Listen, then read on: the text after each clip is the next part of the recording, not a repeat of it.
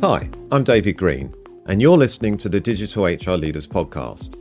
If there is one question that the team at Insight 222 get asked more than any other by CHROs and other senior HR executives about people analytics, it is what are the best companies doing? So, in the study we conducted with 184 global companies in our recent People Analytics Trends research, we sought to answer this question. We found that leading companies, those companies that impact business value to a higher degree than non leading companies, display seven key characteristics.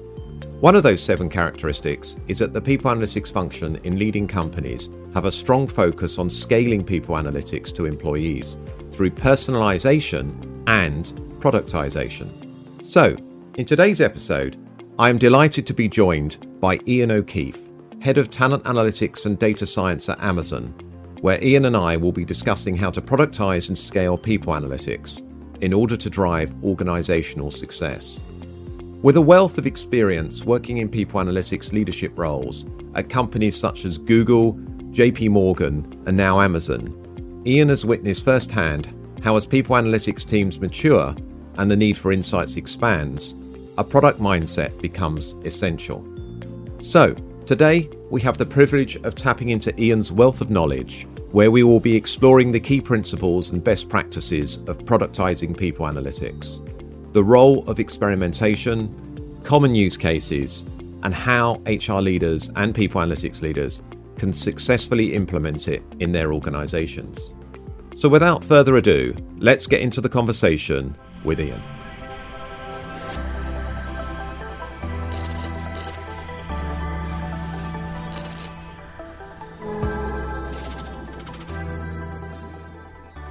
Today, I'm delighted to welcome Ian O'Keefe, the Global Head of Talent Science and Analytics at Amazon, to the Digital HR Leaders podcast. Ian, welcome back to the show. Obviously, we, we did it, we recorded an episode back in 2019, I think it was, when you were at JP Morgan. Um, can you share with our listeners a little bit about, about yourself and, and, and your role at Amazon? Sure, David. Thanks. Good to see you again. It's been a while since we had that pre pandemic interview in 2019. I guess in short, I've been in uh, analytic roles for 20 plus years, leading people analytics teams for the past 10 to 12. I started my career in uh, human capital, quote unquote, um, in consulting at Deloitte and, and some other boutique firms. Uh, then went on to a, a couple different corporate roles and spent time in different sectors in financial services at American Express and JP Morgan and retail at Sears Holdings and and more recently uh, in tech with uh, Google and now uh, more recently with Amazon where I'm leading talent analytics. And as you said, Ian, you, you've been in the field for quite quite some time and worked at some very prestigious organisations as well. I'd love to hear your reflections on on how you see that the people analytics discipline has evolved over, over your years um, working in it. You know, I've always worked at the intersection of, of data, process, transformation, and, and technology. And uh, I think people analytics has kind of evolved uh, in in kind of concert with those three uh, spheres, if you will. But uh, over the years, I've I've seen well, I, I, guess I'd point to like three big themes that I've seen. One is uh, related to the talent uh, of those in people analytics and where they're coming from, right? Like I, I think historically you've seen people analytics practitioners come from HR centers of expertise like operations and tech and the like. And uh, fast forward the tape to you know now, I think you're seeing uh, you're still seeing some of that, but more and more you're seeing teammates come from uh, data teams in a lot more analytically mature functions of the organization, like marketing and pricing and supply chain optimization and things like this. So uh, I think the talent funnel has definitely broadened. And, and you also see that in, in education, by the way, right? When it comes to uh, undergrad and graduate level university uh, degree programs, more and more in analytic and data science. And you see MBA programs even uh, having infusions of statistics and kind of a the more analytical disciplines that we would have hung our hat on for the past 10 years. So uh, I think that's all that's all positive and, and I'm, I'm really happy to see that. Uh, the second theme that I would point to is what I would just call kind of generally breadth. So the types of organizations that are in people analytics. Uh, if you were to go back 10 years ago, I think you would see generally very large, high margin organizations with technology at their center were at the vanguard of, of people analytics. and still are in many ways. Now you have uh, organizations from pretty much every sector. And you also see organizations uh, at, at mid-size and smaller size orgs starting to invest in people analytics, single person teams, small kind of uh, tiger teams that are taking on some of the uh, the challenges of you know foundational uh, data that we've we've seen and and talked a lot about over the years. So I think the the breadth of organizations that are getting into it has definitely widened. And then the last thing I'd point to is the the depth of uh, complexity of problems that people analytics teams are solving and the solutions that are being generated. So if you think about the way that we have uh, always had mathematical and statistical depth uh, right at the center of, of people analytics teams. I think you're starting to see more and more those uh, skill sets and those focus areas being augmented with product design, with technology integration, and having that be not a nice to have, but more of a, a force multiplier for people analytics teams as they think to scale and deploy their their solutions throughout the organization. So I think the adjacencies when it comes to operations and tech that people analytics uh, has worked alongside for many years is starting to blend and even in some ways become part of people analytics teams uh, organizationally or, or strategically. So that's pretty exciting to see. Yeah, yeah, I, I agree with all of that. And, and actually, obviously, we're going to be spending quite quite a lot of the time today talking about productization and and I guess you know part of that is that you know the insights and people analytics or the benefits of people analytics maybe reaching more people in the organization than maybe it reached 10 years ago. You know maybe it was a bit more of a white glove type type of service for for, for senior people within the organization to give them insights hopefully support better decisions. But you're right i mean the way it's transformed in the last 10 years is is is incredible. I know when jonathan and i were writing the book you know we, we could see that you know that the growth has been significant and if anything the pandemic helped accelerate it even further because suddenly this book you mean that book yeah yeah, yeah, yeah. It, it's on my desk for quick reference uh, I think you, you say it well in the book that people analytics is not about analytics; it's about the business. And I would, I would, I would tweak that to say that it's about the business and it's about the uh, the employee experience, the people that are driving the business every single day, going direct to them uh, with helpful information and recommendations and all the things that can be uh, triggered and derived out of people analytics uh, at scale vis-a-vis products is uh, an exciting development, I think, in, in recent years that we've seen. So, yeah. Before we get to that, you know, I'm going to take advantage of the fact that you've worked, you know, some of the leading companies in people analytics, or certainly with big teams, you know, Google and JP Morgan mentioned, but obviously, obviously at Amazon as well. And you've seen various different people analytics team structures and, and operating models. You know, for listeners, what are the different types of operating models that you've seen, and, and, and how is your team organized at Amazon? I think there's this age old question of starting a team, analytics or otherwise, uh, when you have component parts already present in the org. To what extent do you do you centralize or or leave certain things decentralized? So uh, I think we've seen a, a number of uh, operating models depending on you know the org, and and I don't think there's any right model to be clear. Uh, people analytics teams reporting to the CHRO has clear advantages and and and also disadvantages depending on where the real kind of opportunity areas and and the and the problems are uh, from a data and a systems and a tech perspective. So I think leadership is really really important. That's a forehead slappingly obvious statement, but uh, the the HR leaders that uh, can help incubate and, and kind of curate the capabilities for people analytics they need to be analytical, analytically literate. But we see that uh, in some orgs in compensation. We see that in talent. We see that in operations, uh, and and and we see that at the at the C at the C level as well, at CHRO level and such. So I think uh, where the the team reports into is um, is very important, but it's important to align that that structure to uh, where the opportunities and the problems are, are most pressing, where you can get the most velocity and momentum uh, other organizations like JP, the org that I built and led, uh, was uh, we centralized uh, more or less the entire kind of HR data model into the workforce analytics team there. I think an overarching uh, philosophy that I've come to really embrace at Amazon is two is greater than zero, but one is greater than two is greater than zero, meaning Uh, if there isn't a solution to your problem, two versions of a solution arguably is better than no version of a solution. Uh, so if you have two projects or two teams or two whatever working to solve a problem on behalf of the customer, that's pretty hard to argue with being bad. Uh, ideally, you need to get to one, I think, to uh, kind of manage ongoing and, and not have uh, different versions of the truth and different versions of a solution out there.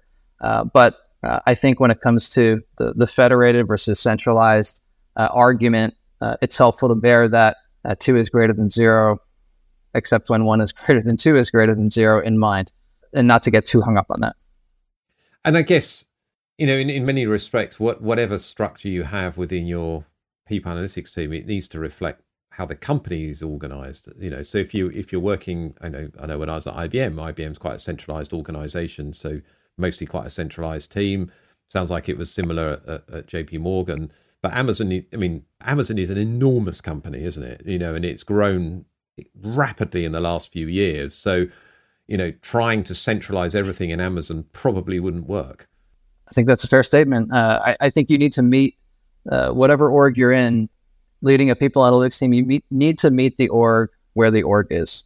And if you have a preconceived notion of how to structure the, your own team uh, to get the maximum result, and that's out of sync with how the org operates, uh, the the way that the operating principles are, have kind of been uh, in and out of HR in the business, you're you're going to be probably setting yourself up not so well. So I think you need to meet the org where the org is. And thinking about again, not necessarily talking just about your current experience, but, but what what are some of the advantages of of centralized and decentralized models from, your experience? Obviously, you worked in several organizations, and I guess there's good things about one, and then there's good things about the other. But but yeah, it'd be good to hear some of those actually. Yeah, I think I think decentralized formats give you the the benefit of having embedded experts close to uh, the different processes and programs and businesses that ultimately you're trying to serve and improve. I think there's an increased coordination tax that goes along with that. It creates more kind of matrix based complexity uh, where that gets uh, that's less so in a centralized format. A centralized format gives you the benefit of having perhaps a, a singular uh, technology and analytic thesis across the entire HR data model. Which, if the org is ready for that, uh, that's uh, that's, a, certainly a, a viable approach. If an organization has data production from X different products and Y different systems across Z different geographies, maybe a centralized format isn't where the org is uh, at the moment and need to think about how to understand the problems locally to then solve them maybe centrally and globally before you centralize. So I, I think it's not a it's a it's not one or the other all or nothing. I think you have to think of it uh, on a on a kind of a, an arc of of evolution and, and treat it as a journey.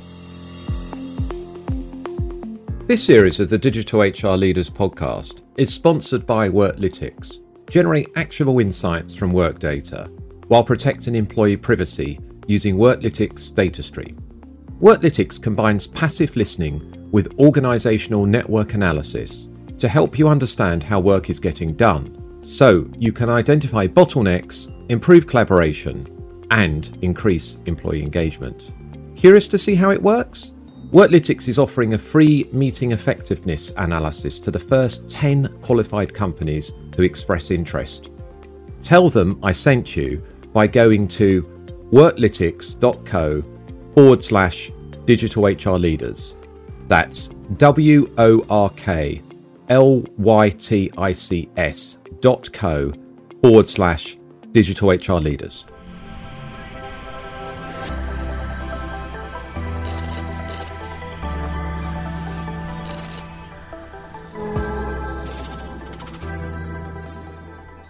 As I said, I like to spend most of the time or the rest of the time talking about two things experimentation and productization in, in people analytics. I know these are topics that you're passionate about as well, Ian, as well. So for the listeners out there, you know, what does experimentation in people analytics mean at Amazon and, and why do you think this is such an important element in, in people analytics and, and frankly HR in general? Yeah, let's let's talk about experimentation in HR generally speaking let's take a minute first to reframe the notion of experimentation in HR. I think over the years we we've heard uh, this word kicked around, and uh, it, it's created maybe at times like somewhat of a visceral reaction, like experimentation in HR and on the workforce. That that sounds creepy. That sounds like an overstep of the the social contract that companies have with their employees, a, a breach of trust. I think a guiding principle when you think about uh, testing something, experimenting testing, is that you do no harm. You can't introduce a policy, a process, a program, product, anything that would create an adverse impact to one group and a more positive outcome than another. Again, this is uh, hopefully at this point in the people analytics space uh, a very o- obvious thing to say, but experimentation, I think, when you kind of look at it from a like a do no harm standpoint, like, well, what does it mean? I think it really means that you're giving people more choices. Uh, you're creation, you're creating variations on information that's helpful for people, um, and you're working backwards from the managers and employees that you're trying to serve to create a more personalized, helpful experience for them to bring their best to work every day. Uh, so, if you think about working backwards from managers and employees, and then testing, you know, what might be useful for a particular uh, persona or cohort of managers to receive uh, when it comes to uh, making hiring choices or putting people up for promotion or making compensation administration decisions or thinking about the like the equity of talent outcomes within an organization. These are all really, really important in some way, one way door decisions that you you cannot get wrong. And I think a lot of times people analytics teams can uh, get hung up on uh, what's the single best way to, to solve this problem and to do this. And we can we can debate decimals all day long. And uh, when you think about, for instance, the most compelling, engaging metrics on the workforce and team to put forward to managers on a monthly basis. Easy example, right? You probably can agree on 90% of it really quickly, and then you can spend months debating 10%. Why not create variations on that 10% that do no harm, that don't kind of stray strategically from some of the, the needles you're trying to move and measure, uh, but measure the actual engagement of one, two, three slightly different variations on a data product that ride the rails of a singular technology infrastructure and stack. You could do the same with content and words that might be in a recommendation uh, that appear to someone in a transactional workflow that might suggest the, data shows that uh, X, Y, and Z are true of employees who are similar to this person you're looking at. What's the psychology that you're trying to kind of instill in that recommendation are you trying to instill action, thoughtfulness, uh, immediacy, urgency? Let's test a couple different versions and get the feedback on what our customers think is the right way or the wrong way to do this while doing no harm. And you can you can draw up a number of examples when it comes to data science uh, approaches and assumptions. We have, I think, found that technology availability and uh, and cost uh, and complexity uh, has uh, come way down in years. Um, conducting experiments sounds like a really time intensive, daunting thing, and it is uh, time uh, invested. But I think if you test three versions of something in a way that does no harm and creates more choice and personalization, you get feedback and you can test, learn, fail fast, and create some implementation momentum in the process. So I think, in my mind, that's what experimentation is all about. It's about choice and it's about implementation and momentum. And by the way, meeting people where they are by hearing from them. And I'm guessing as well, an important step towards productization as well, because you don't want to embed something and build something, you know, potentially for for either the whole organization or certainly a significant part of the whole um, organization without understanding, you know, are people going to use it? Number one, Number two, does it give you the, does it help you achieve the outcomes and the employees the outcomes that they're trying to achieve? So it's it's it's an important step in in the whole productization process as well, isn't it? Critical, absolutely critical. When you're we're pushing a, a model into production and then programming pro- product treatments on top of uh, uh, whatever that model might be uh, signaling or triggering. Um, you should experiment with the words on the screen and the thresholds at which certain recommendations might be pushed to people. I think you do that in a way that uh, is transparent, uh, that's uh, traceable, auditable, uh, that uh, creates again more choice. I think it's a it's a very good step to take from a change perspective, and it's a necessary one to take from a productization perspective. Which helps us move nicely to productization, Ian. You know, so I, I was recently at the Wharton People Analytics Conference, and and Prasad Setty and Dawn Klinghoffer were in the opening session, and they were reflecting back on the previous ten years of of People Analytics and looking forward to the next ten because it's the tenth Wharton People Analytics Conference. I know Prasad is one of your erstwhile colleagues at, at Google, and he highlighted four key skills for People Analytics.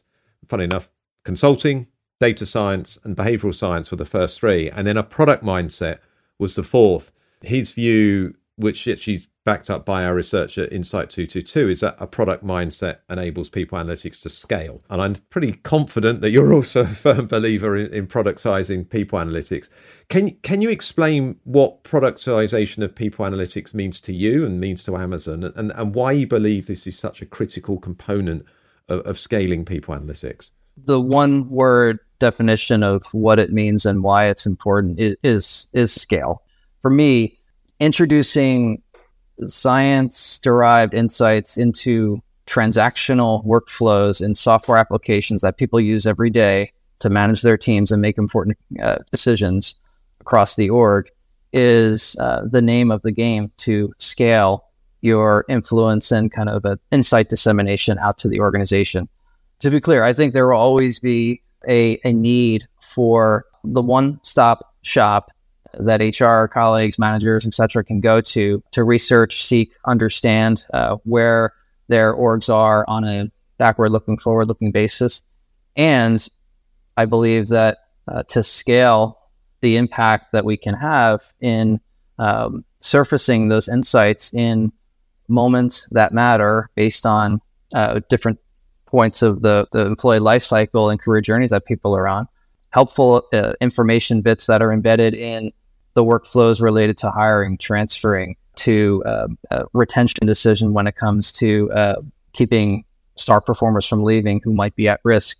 You can understand some of the individual team org events uh, and data streams that might create a scenario whereby it's helpful for David to know now that uh, someone uh, within his organization looks more ready for promotion than he might realize because he just took over the team.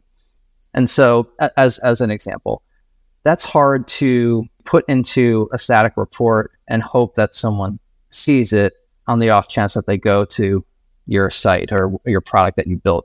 Uh, but if you're embedding that into the the the tools or the products or the apparatus that you might have to manage, you know, promotions in that example, uh, that's uh, that's useful, I think, uh, in my view. So that's where the working backwards from the customer's experience in the product, taking a product mindset would be where I would definitely agree with Prasad.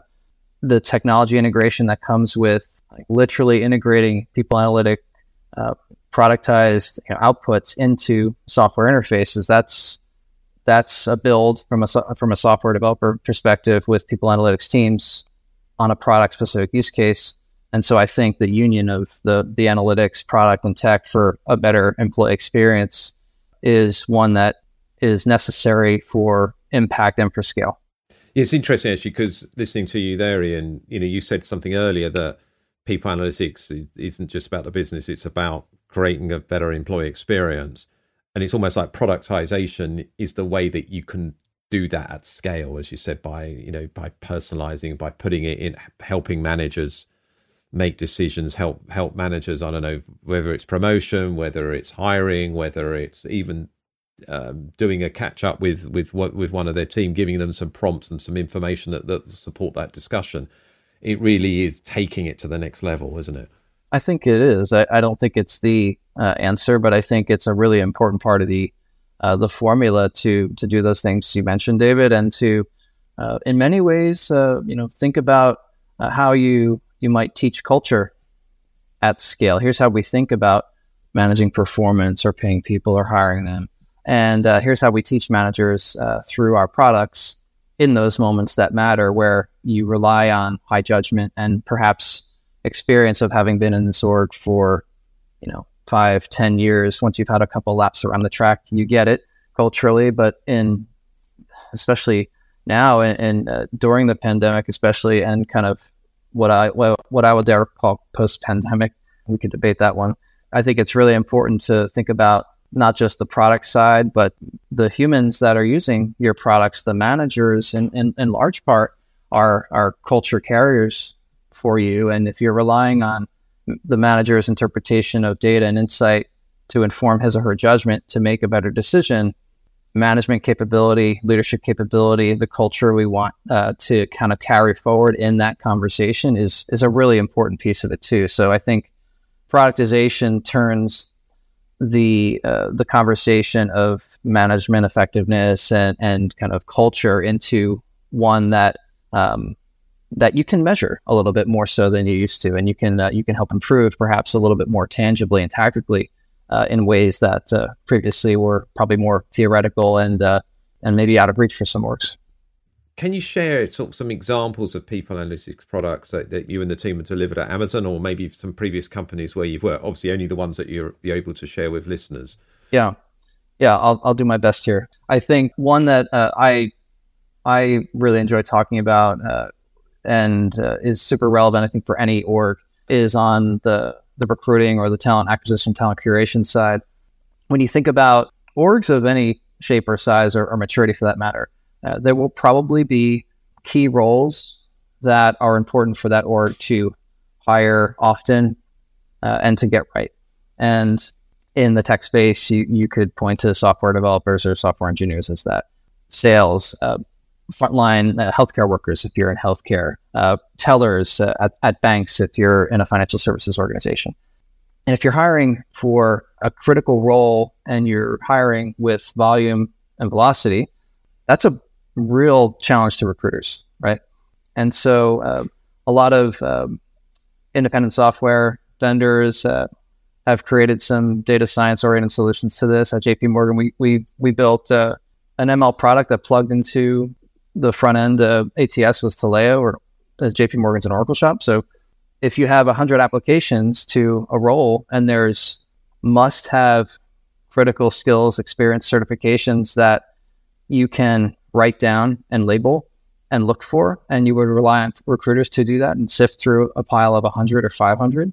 Uh, can you look for said must haves uh, with natural language processing and understanding and create a simple scoring rubric to to sort rank resumes in ways that uh, are useful for recruiters to kind of turn a pile of 500 into a shorter pile of 50 or 100 of uh, 100 uh, pile into a pile of 10 so again not making decisions uh, for recruiters not auto hiring not uh, doing anything that you need humans to uh, be the arbiters of but to to shortcut that process and create, you know, 33% gain in efficiency when it comes to uh, time from resume review to phone screen or phone screen to offer. And do those who are made those offers stay longer? Like we, we had a, a great success story at JP Morgan where we saw recruiter efficiency uh, go up. They review fewer resumes, they got higher quality hires who stay longer and perform better. So you can embed that type of uh, intelligence and validated IP throughout the hiring process when it comes to interview rubrics. Uh, Google is famous for this.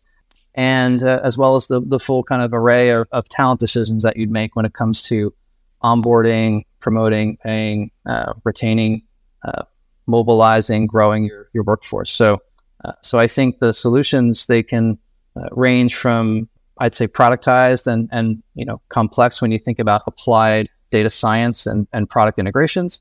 Um, and you can also think about the more simple, maybe within reach kind of analytical solutions when it comes to like metrics, forecasting, and and how that uh, lands on the desks of HR leaders and, and business leaders in a consistent, you know, single source, hard to argue with uh, type of way. Uh, so for that reason, I, I think that back to the the breath comment earlier, I think orgs of course size and scale and analytic maturity would probably relate to some things I'm saying here, but orgs that are uh, newer in their journey, perhaps smaller in size, and uh, might consider uh, people analytics out of reach, I think uh, I think that's definitely something we should debate more. And I would say that it's not as far out of reach now. It's more in reach now than it ever has been. So. We hope you're enjoying this episode of the Digital HR Leaders podcast. If you are looking to continue your learning journey, head over to myhrfuture.com and take a look at the My HR Future Academy. It is a learning experience platform supporting HR professionals to become more data driven, more business focused, and more experience led. By taking our short assessment, you will see how you stack up against the HR skills of the future. Then, our recommended learning journeys guide you every step of the way, helping you to close your skills gap, deepen your knowledge, and press play on your career.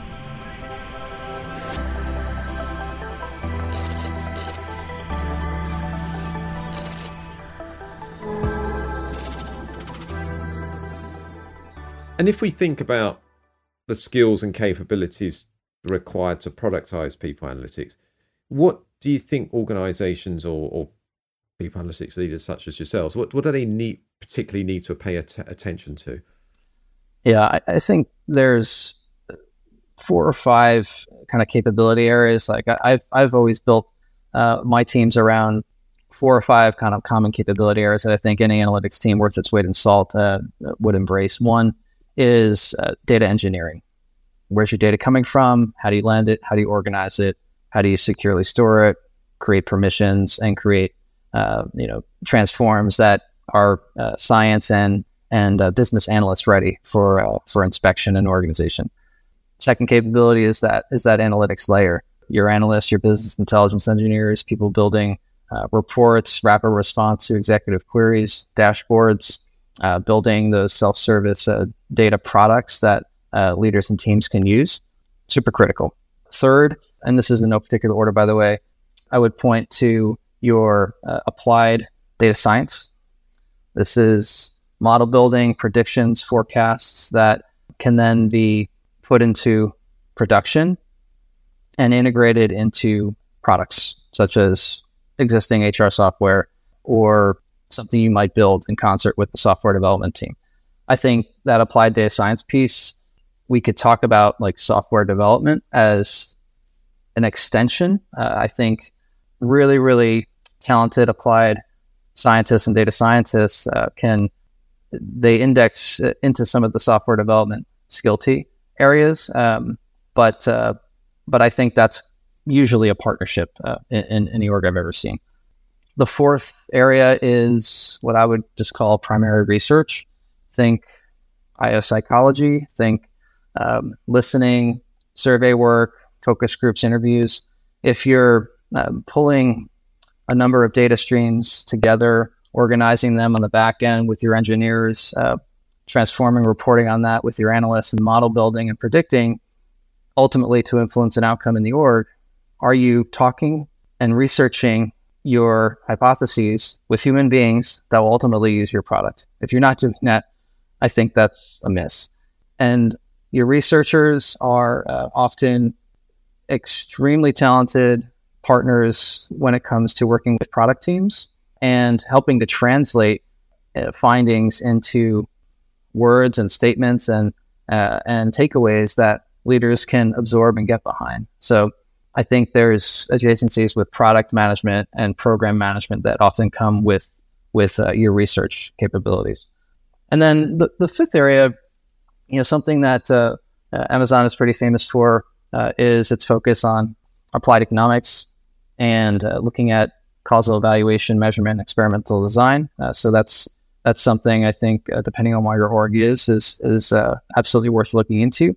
Something we had in place at JP Morgan that was a, fifth area uh, is your your kind of business liaisons and translators. So those are points of contact that uh, can assess the the current state when it comes to uh, the the analytic needs uh, and opportunities in a particular line of business based on what their people plans are to deliver to the business, and then to uh, in turn kind of point to pieces of your um, people analytic portfolio, uh, whether it's on the engineering side or on the reporting side or on the modeling side, uh, to deploy perhaps against certain problem statements that a business is expressing. That can take on a couple different I think permutations organizationally. Sometimes that's part of the people analytics team. Sometimes that's embedded within the lines, and you kind of build processes and mechanisms to to uh, source and crowdsource perhaps uh, that that information uh, on an intake basis. But I think that's really important to stay connected to the business and then translate that into how you prioritize your own roadmap, quarter on quarter, year on year, etc. Yeah, I guess it's that important step, as you said. Translation is is one both ways. Uh, but it's identification and prioritization, isn't it? You know, linked to the the business unit that they're they're closer to maybe than the core the core analytics team. It is um, hundred percent. Really good. Oh, so Ian, for those listeners that are you know looking to do maybe more experimentation, you know, more productization in people analytics, you know, what are the key learnings and tips that you would offer to to help them? You know, based on your based on your experience of doing this for a, for a number of years. Yeah, I, I would say that uh, you you really need to understand and uh, identify those partner teams that you're going to have to work with. Um, uh, who are the product owners of the uh, software applications that you hope to create an integration with? Who are the tech teams whose roadmaps you're going to need to be on? What's that ecosystem look like in your org? Um, uh, do you have a tech team that's part of HR or a tech team that's borrowed, so to speak, from a central uh, technology team that kind of runs up and down laterally the organization. Uh, so I think understanding people analytics teams will not get this done on their own. Uh, um, you'll need to partner with uh, legal compliance product teams, tech, um, line teams, your HR kind of leadership and line organizations from a communications implementation standpoint. So um, rather than presuming to build this all out on your own and get it right from the, the people analytics team on out. Uh, there's, uh, I think, uh, a very necessary uh, partnership approach that needs to be taken, uh, and uh, and and then kind of mobilize according to the vision that people analytics leaders can bring forward to kind of connect the dots and be a bit of connective tissue across these these partner orgs. I'd also say uh, I think it's it really important to uh, start small and scale fast. Uh, pick your uh, pick your use case and and your problem uh, wisely. Uh, narrow it down. make sure it's highly measurable. Make sure you know what success looks like. Make sure that you're able to build momentum and manage what will be a more complex undertaking than you realize if it's a first of kind uh, undertaking. And the more you contain that within a group of importance, a group where you have uh, good kind of buy in and executive support, I think that helps you build that productization flywheel and credibility, frankly, uh, in ways that would be very, very difficult and challenging if you were to go uh, out to, to many uh, with sweeping recommendations and suggestions. So that would be my advice. And actually, what, what you've highlighted there, Ian, I think is something that's so important in people analytics, particularly for people analytics leaders, I guess, is the ability to manage several stakeholders within the business, both you know, right up up to and including C level, general managers in the business, your own team, IT, finance, legal, um, CHROs, HR leadership teams. It, it really is. It's it maybe is sometimes an undervalued skill, isn't it? That that that ability to manage those senior and well and range of stakeholders. You know, it's it's it's a big part of the role. Yeah, I, th- I think it is, and um, I think it puts that much more importance on the on, on the vision of if we if we all work together. Here's the kinds of experiences and, and, and outcomes we can we can expect. If the org happens to already be organized in a way that kind of cuts laterally across all of those functions, that's fantastic. You have sort of an inbuilt uh, mechanism and advantage to work with. Uh, but otherwise, uh, and more often, I think is the case that uh, we find that that those domains tend to be organized as such, and you need to plan to kind of cut horizontally across them uh, in ways that that are you know not to be corny about it, but that are inspirational but practical and achievable. Uh, and uh, I think you get farther with um, you'll build this with with vision, inspiration, and enthusiasm, and less so with organizational mandates and, and wielding a sledgehammer. So I think it's important to uh, to kind of look at that as a partnership and, and less as a as a mandate, as it were. Good advice. So moving to the penultimate question, you know, I can't believe we've got there already, but but but at the beginning of our at beginning of our conversation, I asked you about your thoughts on how people analytics has evolved, you know, during your time in the in the field. Now, as we come to the end, you know, how do you predict or how do you think that, that people analytics will evolve in the years ahead? And for example, what do you believe the role of generative AI will be uh, in people analytics in, in the in the coming years? I couldn't not ask you that question, Ian. I'm afraid. The generative AI question, yes.